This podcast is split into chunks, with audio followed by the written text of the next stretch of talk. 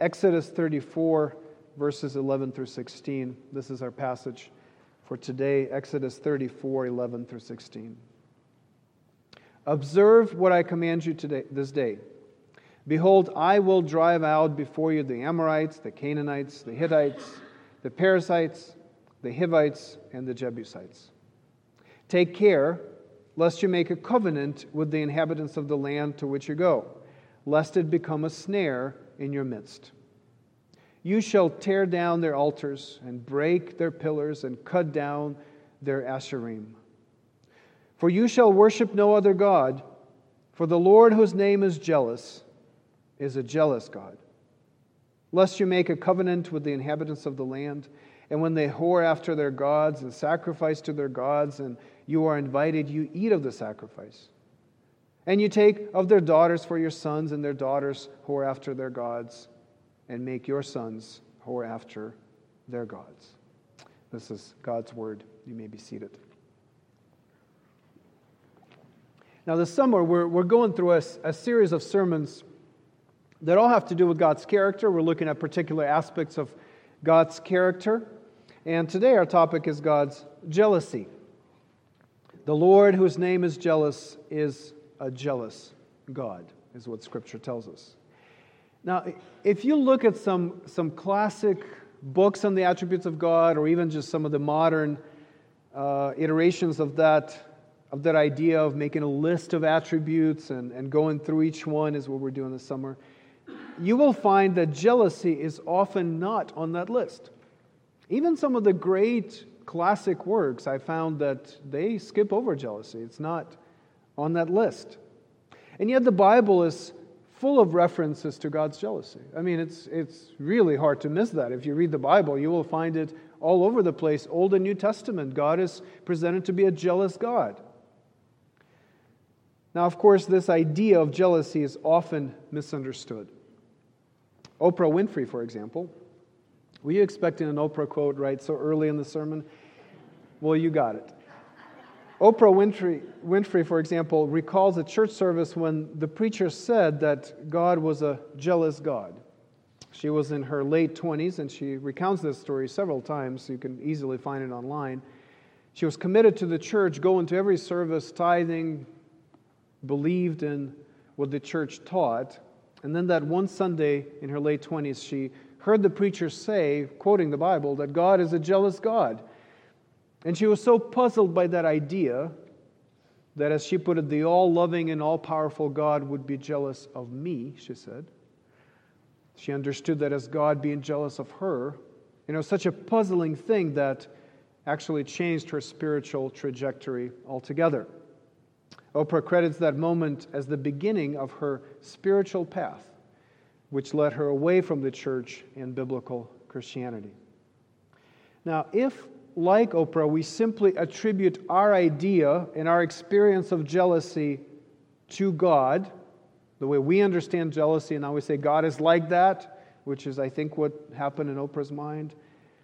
We might as well agree with the militant atheist Richard Dawkins, who said that the God of the Bible is arguably the most unpleasant character in all of fiction, jealous and proud of it.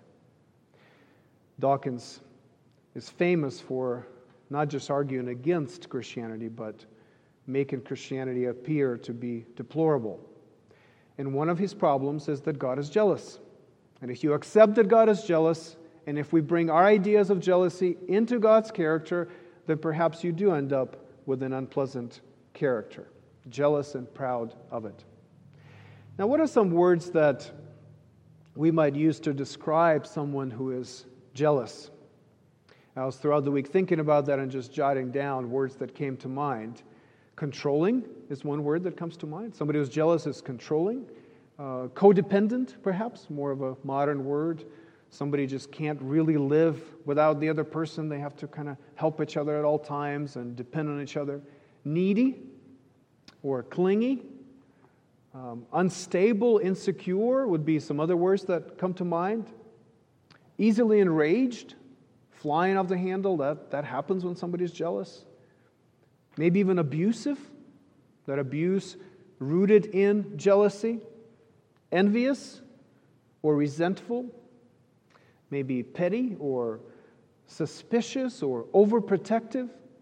Now, all those words are often used alongside jealousy or to explain what jealousy is. And in our experience, jealousy is a character flaw.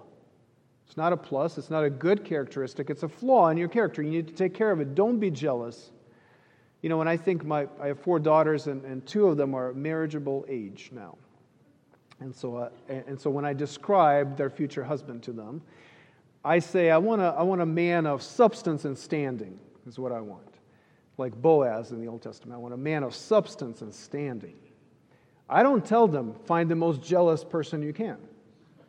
I don't, tell, I don't put jealousy on the list of character traits they need to be looking for when they're exploring potential romantic relationships. I tell them stability, substance, standing, you know, somebody who would love you the way Christ loves you. I don't bring jealousy into it. And I just thought of that, and, and I thought how, how often we think of jealousy in our world, in our culture, as, as a totally negative trait. Now, if this is our experience of jealousy, if when we think of jealousy, we think of relationships being sabotaged and, you know, rivalry at work and destroyed reputations, or even violence, even murder, right? If that's how we think of jealousy, what do we do with numerous places in the Bible where God is described as jealous? What do you do with that? Now, one way is to say that can't be God, this is not the God I want, and leave, like Oprah did, like Dawkins says we all should. But I think the answer to that question is just like with any other attribute, we need to understand jealousy in relation to God as holy jealousy and let God define jealousy so as not to read our own twisted ideas and experiences into it. Now, we've done that with every attribute. Any attribute you take, even the great attributes like love, we still have to let God define it. We can't come in with our own ideas and say, well, God must be like that because this is what I think love is, or this is what I think jealousy is, so God must be like that. No, we have to start with God and we have to say, how does God describe that? If God Himself says that He is a jealous God, what does He mean by that? And so we need to dig deeper into the scriptures and we need to find out what jealousy means from God's perspective and then adjust our expectations and experiences to that. So that's what I'd like to do today. I'd like us to understand the jealousy of God as presented to us in the Bible. And I'd like us to consider how our lives can be shaped by it. I think it's actually a very, very important attribute. So, first, the jealousy of God, let's understand it. And second, the faithfulness of God's people, let's apply it. Okay, so what is the context of our passage and God's revelation that his name is jealous and that he is a jealous God? Now, you may remember that when Moses was on the mountain in the preceding chapters of Exodus, he received the law from God, the Ten Commandments. But during that time, even as he was communing with God, Israel fell into idolatry. They made an idol, they made a golden calf, which is something they, they the idea they brought with themselves from, from Egypt. It's one of the Egyptian idols. Now, God was so angry with his people that he threatened to destroy them all and start a new nation from Moses. And Moses pleaded with God. Moses, too, was very angry, by the way, angry enough that he broke the two tab- tablets he brought down with him. And yet, Moses prayed for the people and he pleaded with God not to forsake them. Remember, at one point, God said, You can go into the land, but I won't go with you. I'll even send an angel with you, but I won't go with you. And Moses says, If you're not going, we're not going. And he pleaded with God. He prayed. He interceded for the people. And God, because he's a gracious and merciful God, he, he responded and he renewed a covenant. He renewed his commitment to the people. And in fact, uh, Exodus 34 is that renewal of covenant with God's people. Now, you may also remember that Moses, when he was on that roll of his prayers being answered, he threw another one in he said, Lord, show me your glory. While we're at it and you've already forgiven your people, please just show me your glory. And God said, Well, I can't really show myself to you. You can't handle my presence, so I'm going to hide you in the cleft of a rock, and I'll, I'll pass by you, and I will proclaim my name. That's really important that the context of this proclamation of God's jealousy is the revelation of God's name and it is the renewal of the covenant. And so God proclaimed his name. And then after that, God said, My name is jealous because I'm a jealous God and you should worship no other gods. This is the context. The context is crucial here for understanding jealousy because when God's jealousy is brought up in Scripture, it is typically, almost always, in the context of the covenant relationship with God and usually contains a warning against idolatry. Now, the language that is used to explain the jealousy of God in Scripture is one related to marriage. Now, look at our text. God says, Do not make a covenant with the inhabitants of the land and worship their gods, meaning you are making a covenant with me. Don't make any other covenants. It's an exclusive relationship. It's just you and me, and there should be no other gods, no other idols, no other worship objects here.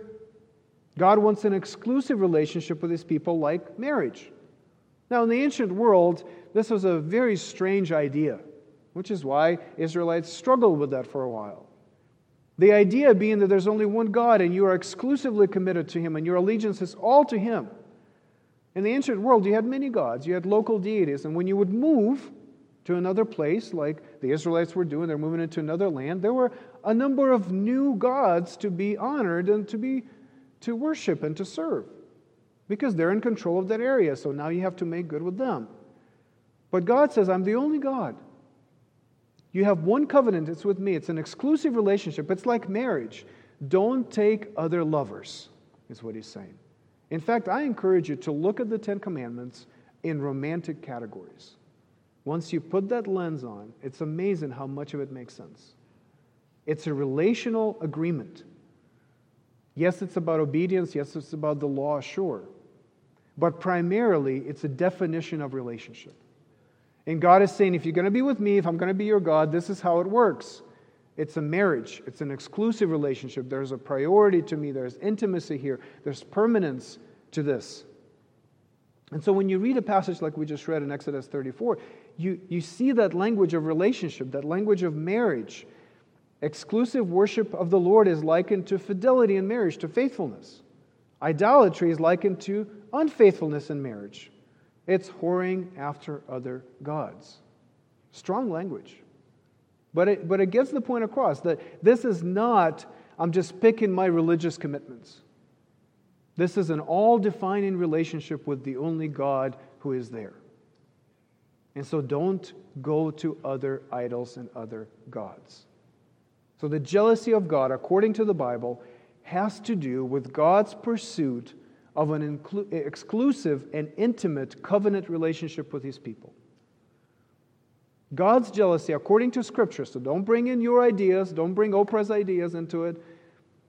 God's idea of jealousy has to do with his pursuit of an exclusive and intimate covenant relationship with his people. God is jealous like a spouse like a husband or a wife who cannot stand the thought of his beloved in the arms of another lover. That's jealousy. Idolatry is a rejection of God's love, according to Scripture. It's having an affair with someone else, it's being unfaithful, it's adultery. And by the way, read through Scripture and see how often God puts adultery and idolatry together, Old and New Testament. Because when God thinks of us, he thinks of us in terms of that intimate, close, marriage like relationship. Idolatry is a rejection of his love, it's a betrayal, and God likens his relationship with us to a sexual relationship between husband and wife. Now, this is important because in our human experience, this is the closest intimacy. This is as close as you can get to somebody is, is a sexual relationship. And God says, This is the kind of spiritual intimacy I desire with you. Completely open, vulnerable, trusting. This is the most, one of the most common metaphors for our relationship with God throughout Scripture, is that sexual marital union. If you really want to feel uncomfortable, read Ezekiel 16. Read Ezekiel 16 and see how God feels and the kind of language he uses to describe his relationship with us and his pain at our sexual betrayal, at breaking that kind of intimacy. So that's the first thing I want us to understand about God's jealousy that it's set in the context of his exclusive, intimate, marital, covenant relationship with us. It's about love. Jealousy is about love. The second thing is that jealousy is a destructive force. Jealousy is a destructive force. By nature, jealousy destroys. Jealousy is weaponized love. Jealousy is violent love. Jealousy is angry love. Jealousy defends the beloved and attacks any threat to the relationship. That's what jealousy is. Jealousy is love with the gloves off. It's an expression of love. This is God acting completely consistent with his exclusive relationship, his exclusive commitment to us, and it, it works itself out in jealousy, which is a destructive force. Deuteronomy 4 23 and 24 says, Take care lest you forget the covenant of the Lord your God, which he made with you, and make a carved image, the form of anything that the Lord your God has forbidden you. For the Lord your God is a consuming fire, a jealous God. This is God describing himself. He says, I am a consuming fire, a jealous God. You break the covenant, there's violence and destruction that comes out of that love. Zephaniah 118 says, Neither their silver nor their gold should be able to deliver them on the day of the wrath of the Lord. It is the fire of his jealousy. And in the fire of his jealousy, all the earth shall be consumed. For a full and sudden end will he will make of all the inhabitants of the earth. Jealousy is likened to fire. It's a destructive force. Jealousy consumes, it destroys, it, it attacks, it's violent. Now, if you look up passages on God's jealousy throughout the Bible, you will find that it often parallels God's anger. Anger and jealousy seem to, seem to be hand in hand and parallel in a lot of the, especially in the, in the Hebrew portion of the Bible. Psalm 79 5, for example, says, How long, O Lord, will you be angry forever? Will your jealousy burn like fire? Now, this is a poetic way to put the same idea into two lines. Will you, will you be angry forever? Will your jealousy burn like fire? Jealousy and anger together, because jealousy is an angry love. Anger, too, is a destructive force. In its pure form, anger is a reaction against anything evil or wrong. Anger means to, to restore things as they're supposed to be. Jealousy, then, is a reaction against anything that threatens love. It means to restore and protect love. Now, even as I'm saying that, I, I feel that, and I'm sure you do too, that when I talk about a violent emotion, when I talk about destructive force of jealousy, we're saying there's something that's not right with that.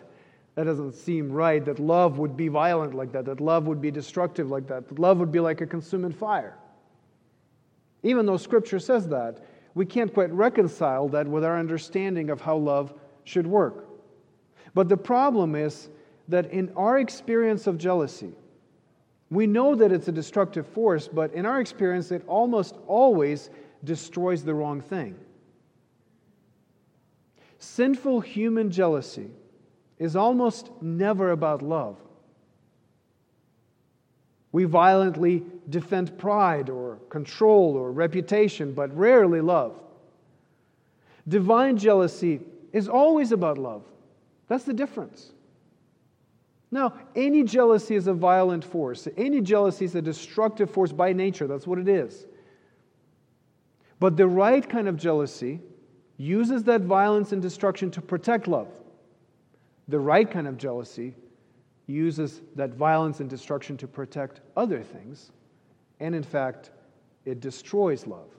It pushes love out. This is why we react so strongly when we hear things like God is a jealous God. We think about jealousy that destroys love, that pushes it out, that extinguishes that. That's what we think of because we've had those experiences.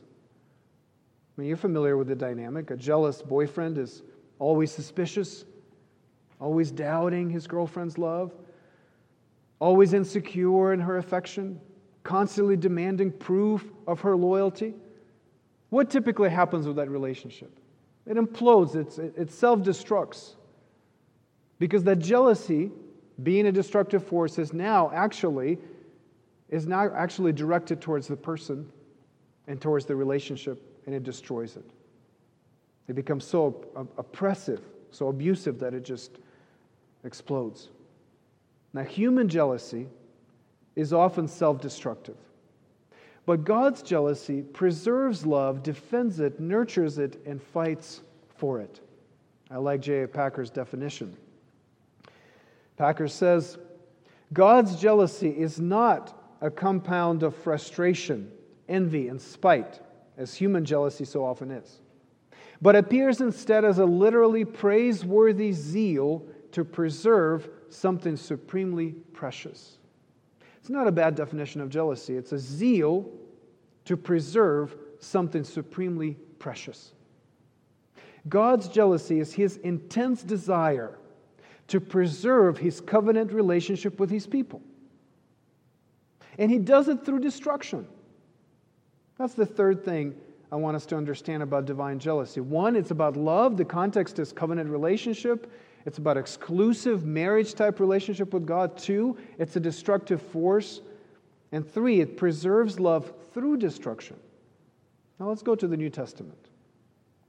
We already saw that in the Old Testament there's a lot of talk about destroying idols or destroying the enemies of God's beloved. So we see that, that destruction coming to save. But it really, the meaning is really opened up for us in the New Testament, and especially, I think, John 2, and then we'll go to another passage after that. But in John 2, we read about Jesus cleansing the temple. Now, you remember that. Jesus comes to the temple to worship, to pray. He sees greed, he sees injustice, by the way, ethnic injustice, racial injustice. He sees God's worship not being what it's supposed to be. There's anger. That's a natural reaction. That's the right reaction when something isn't the way it's supposed to be. And Jesus reacts, and he reacts violently. Makes a whip, turns tables over, drives people out. Now, this is, this is an example of, of divine anger. This is an example of divine jealousy, as I'll show you in a second. The disciples who are observing that right away recall a passage from the Old Testament. They're thinking of Psalm 69 9 that says, Zeal for your house will consume me. Zeal for your house will consume me. Now, zeal is just a different translation of jealousy, it's the same Hebrew word. So, jealousy for your house will consume me. They're looking at Jesus violent, violently driving people out of the temple. And they're saying, This is jealousy, this is zeal, this is God's anger consuming Jesus. They're making that connection. The disciples observe Jesus' violent behavior and they're interpreting it as Jesus burning with jealousy for the pure worship of God, for the covenant relationship between God and his people. And they're saying this is God's zeal, this is God's jealousy on display. Rooted in love, coming out in destruction and violence and force, and yet trying to restore and preserve what God gave us his worship, his relationship, his revelation. But that's not the end of that incident. It's important to connect the dots that right after Jesus cleanses the temple in John 2, he prophesies about his death. Remember that, remember that he, he talks about the destruction and the resurrection and the rebuilding of the temple. And of course, he's not talking about the literal temple, he's talking about his body. He's talking about the destruction of his body and the resurrection of his body, the resurrection from death. And so, what's the connection? The connection is the cross. The cross is God's preservation of his love for us through destruction. It's through destruction. it's through violence. But in this case, salvation and, and restoration of love and protection of love, it doesn't come through the destruction of idols, as God commanded in, in Exodus 34, or the destruction of the enemies of God's people, or even the destruction of the divine beloved, of the adulterous spouse. What happens here is the destruction of the divine lover in place of his unfaithful bride. The jealousy of God has preserved love through death, through violence, through destruction, because on the cross, the jealous bridegroom gave his life for his unfaithful bride. And instead of destroying her, which would make sense, love that's rejected comes out in destruction, comes out in violence.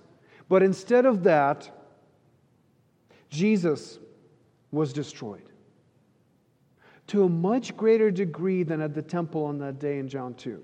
Jesus was consumed by divine jealousy for his people. He was thrown into the fire of God's jealousy. He was engulfed in God's anger. And through his destruction, we are made pure and holy, never to lose the love of our God. This is where all these ideas come together. It's on the cross.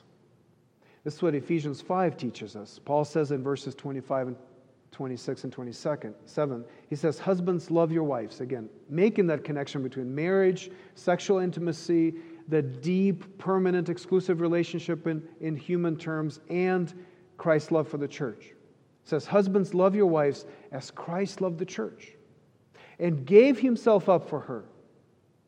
He was destroyed for the church. He gave his life for the adulteress. Why? That he might sanctify her. Having cleansed her by the washing of water with the word, so that he might present the church to himself in splendor, without spot or wrinkle or any such thing, that she might be holy and without blemish. This is God's jealousy. This is what it means when God says, My name is jealous, I am a jealous God. It means that He is willing to be destroyed to keep our relationship, to keep our love, and not just to keep it, but to purify it and to present us as holy and blameless and without blemish and pure to Himself, so He can keep loving us. This is why jealousy is important. This is why we need to believe that God is a jealous God. This is not a lesser attribute. This is at the very center of who God is and how He loves us. It's not enough to know that He loves us, we need to know how He loves us. And He loves us with a jealous love that is a consuming fire. And that fire is so consuming that Jesus Himself was consumed by it so that He can purify us because that fire having done its work on Jesus, has now become safe for us. And it's become a purifying fire, a refining fire for us. The cross of Jesus is the culmination of the violent jealousy of God and the sure hope of preservation of our covenant relationship with Him. I wonder if you believe in the gospel of the cross. I wonder if you believe in the violent jealousy of God being spilled over onto Jesus, engulfing him in God's wrath, so we can be made pure and holy. Amen. Let's talk about how to apply this. So let's assume for a second we understand in basic terms what God's jealousy is from Scripture. We have abandoned our ideas of our experience of jealousy, and we see it as an expression of His love as a destructive force, as, as something that works itself to salvation through destruction. Let's say we get this. Now, what does it mean for me today? If God is a jealous God, we are to be faithful people. If God is a jealous God, we are to be faithful people. That's the, the counterpoint to that. If He is jealous, we are to be faithful. If He's a jealous God, we are to be faithful people. God demands exclusive allegiance to Him. He says in our text, You shall worship no other God, for the Lord, whose name is jealous, is a jealous God. Because God is jealous, because this is who He is, we are not to worship any other God. Now, let me give you three points of application here. Number one, rest in His jealous love. Rest in His jealous love.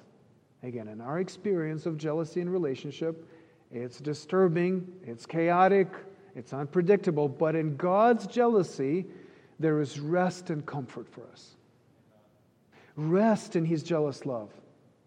God loves us with such intensity, with such passion, with such desire, with such power, that we can trust Him to keep loving us.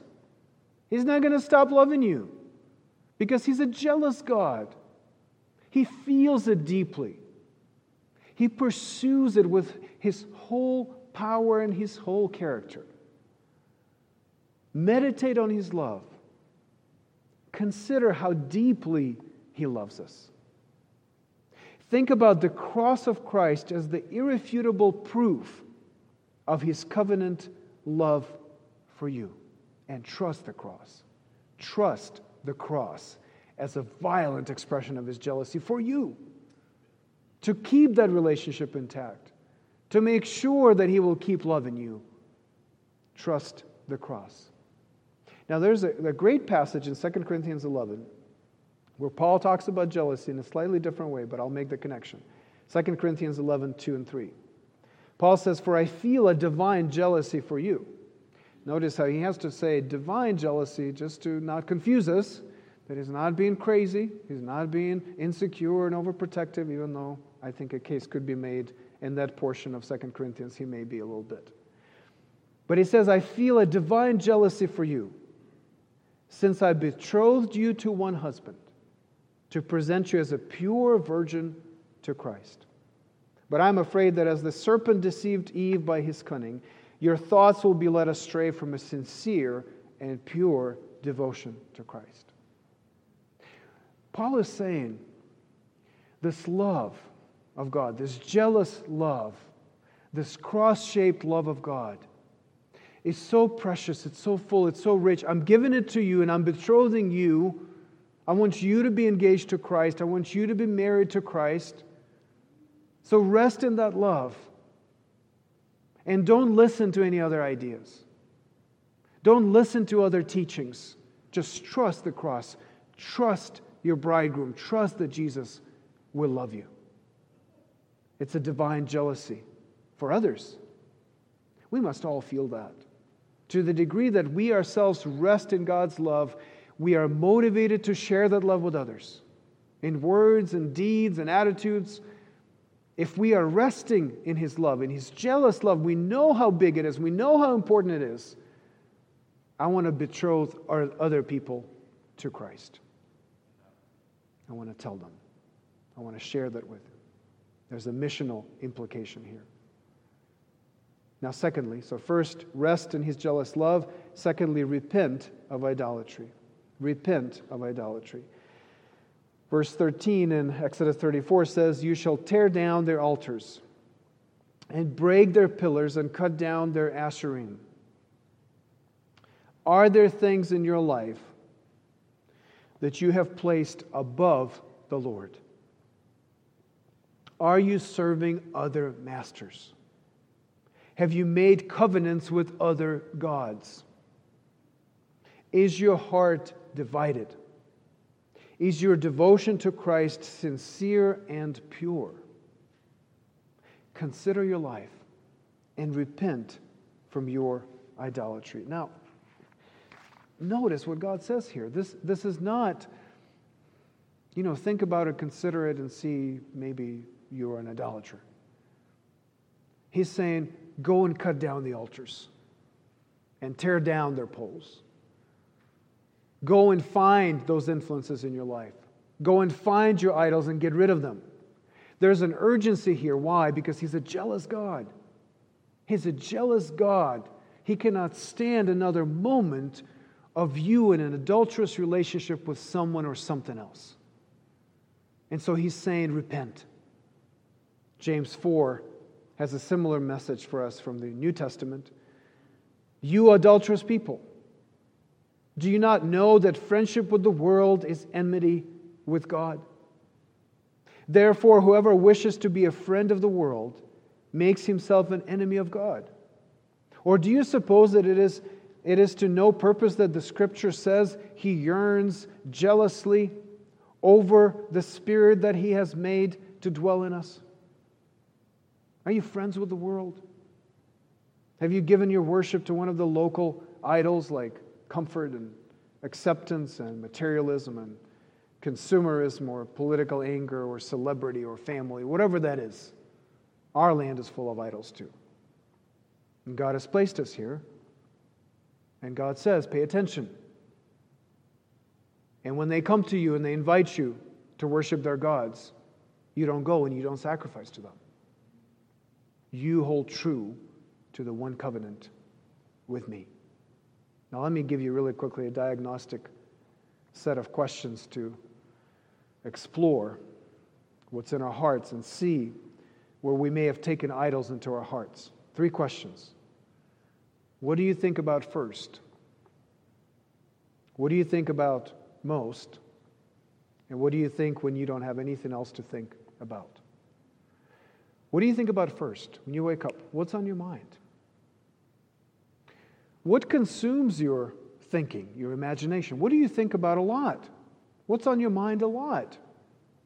And then finally, when your mind is not occupied with anything else, you don't have work, you don't have school, you, you're not reading, you're not watching TV, whatever, it's just open.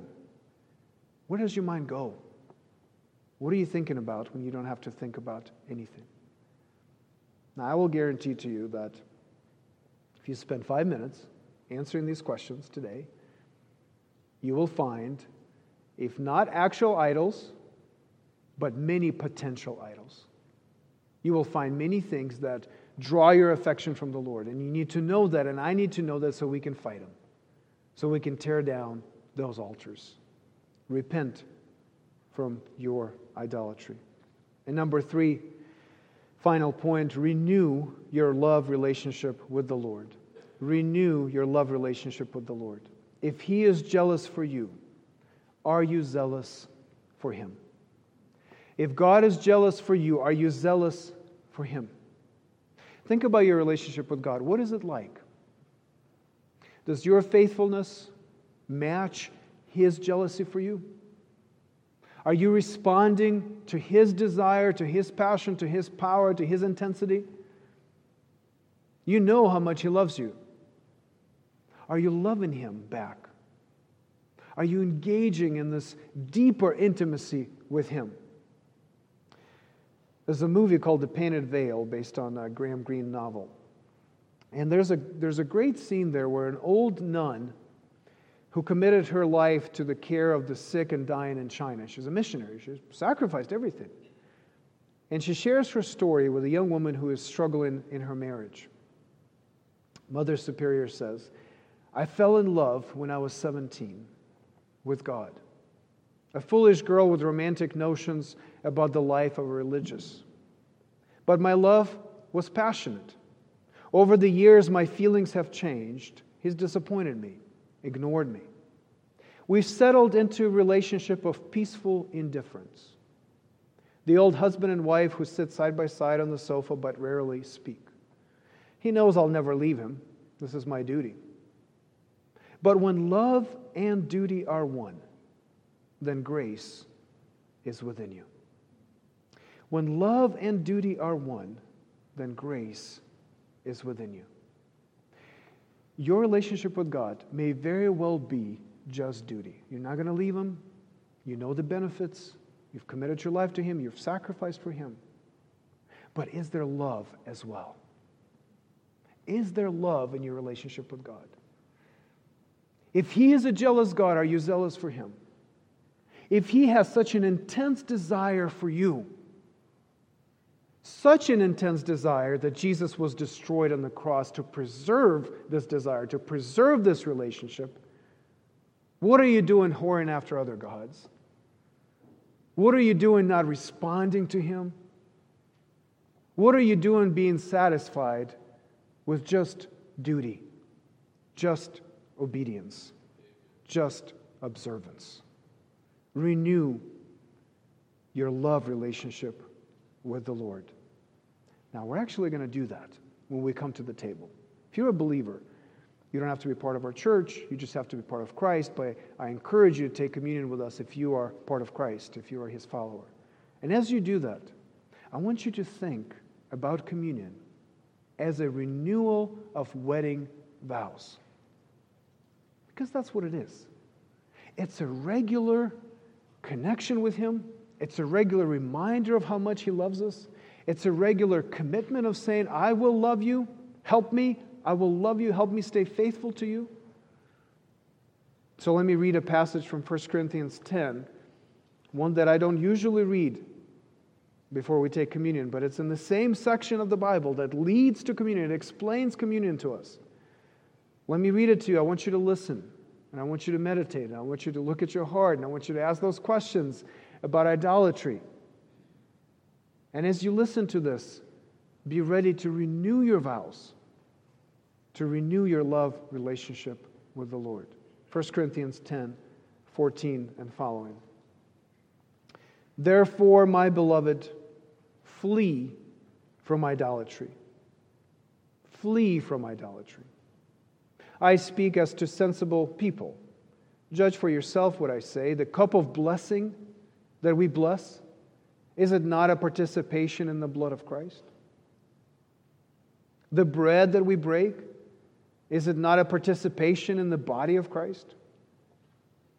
Because there is one bread, we who are many are one body, for we all partake of the same of the one bread.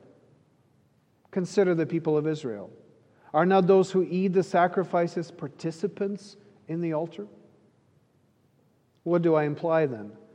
That food offered to idols is anything or that an idol is anything? No. I imply that what pagans sacrifice, they offer to demons and not to God. I do not want you to be participants with demons. You cannot drink the cup of the Lord and the cup of demons. You cannot partake of the table of the Lord and the table of demons. Shall we provoke the Lord to jealousy? Shall we provoke the Lord to jealousy? Are we stronger than he?